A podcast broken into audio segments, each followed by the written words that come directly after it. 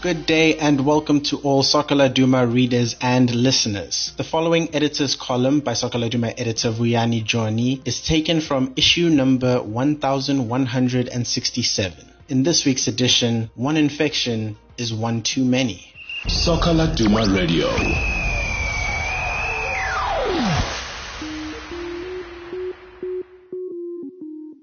My heart goes out to the essential services providers who have put their lives on the line to protect the rest of the country. In an ideal world, we should be on a complete national lockdown to combat the spread of the coronavirus. However, someone has to do what these important but underrated and even underpaid individuals render to their communities. I'm talking about garbage collectors, nurses, doctors, pharmacists, paramedics, police, traffic cops, cashiers, petrol attendants, taxi drivers, truck drivers, radio personalities and DJs, hospital cleaners, media, and so many others who continue to make a concerted effort to keep our people safe, informed, educated, entertained, getting access to health facilities as well as all the necessary amenities. While they keep everyone company or ensure they get their lives as close to normal as possible, these selfless people put their own lives in danger in the process. Nothing can show more selflessness than that some of these people put in long shifts for the benefit of others.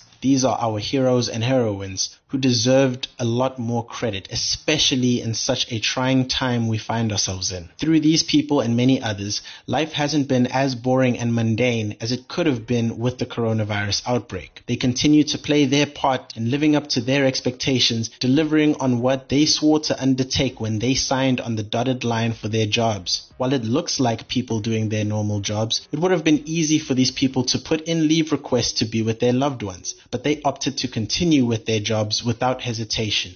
When the nation called, they were more than willing to serve, and that is commendable. The question is, are we reciprocating their good deeds by sticking to the guidelines as prescribed by the World Health Organization and South African government? Are we playing our part to ensure that we curb the potential spread of the virus? An emphatic no is the answer to this question. It is astonishing that we continue to see a disappointing increase on the number of confirmed cases of this pandemic instead of experiencing a downward spiral in the numbers. When we went into national lockdown, we had around 500 confirmed cases, but we've since doubled that figure and are on course to have it tripled before Friday, unless we change our attitudes football loving people, the sooner we can kill off this virus, the sooner we can have our normal lives back. That's the only way to see our favorite sport on television again. That's the only way we can make our favorite trips to the stadium to enjoy the game. A lot of effort has gone into creating awareness around this pandemic, but sadly, and sometimes through ignorance, to some people, it has been business as usual.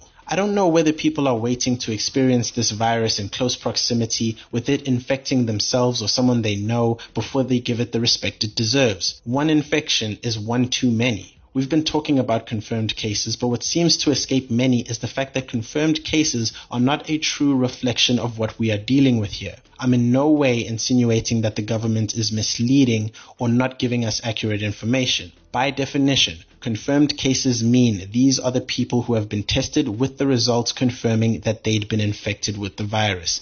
The number of tested people doesn't even represent the population around them. Therefore, it is unwise to look at the confirmed number of cases and use that to measure the spread of this virus one infected person is enough to spread the virus around the whole community, and therefore everyone who comes into contact with those infected by that one person will then infect everyone they come across, and before you know it, the whole country will be suffering from the coronavirus. That's a mind boggling prospect that would have started off with just one person not taking the precautionary measures put in place to ensure that the virus doesn't spread. Let us exercise caution and responsibility for the foreseeable future, and that will go a long way in ensuring that we minimize the potential danger. If we fail to stick to guidelines, then we may as well forget about our domestic football league being back in action anytime soon. You can't be going in opposite direction with the league and expect to meet them at your destination. The league is doing all they can to curb this virus, and if you, as the supporter, an important stakeholder, are not playing your part,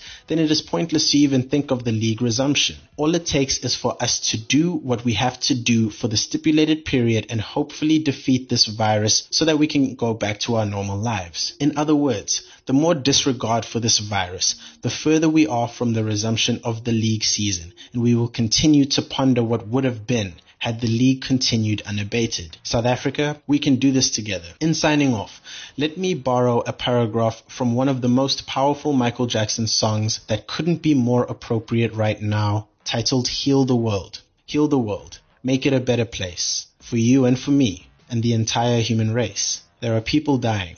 If you care enough for the living, make it a better place for you and for me. An important note to our Eastern Cape based readers. Please note that you may get your paper a day late, meaning Thursday, due to limitations with our distribution that have come with the coronavirus lockdown. We sincerely apologize for the inconvenience and hope that the rest of our readers will spread the message to you. Our readers are also encouraged to head to our website for updates on the print edition as well as daily breaking news on coronavirus and football content, both local and international. Cheers, VJ. Thank you very much for tuning in to Soccer Laduma Radio. For those of you wondering, the reason why we are doing these articles in this format is because we know that a lot of you won't be able to go outside and pick up physical copies of the newspaper due to the coronavirus pandemic and the lockdown it has caused. And so for that reason, you can find us here on Soccer Laduma Radio, Spotify, Apple, or Google Play to find readings of all of your favorite articles, interviews, and editors columns. So make sure to stay tuned. You'll still get all of the same content even if you can't pick up the paper. Cheers.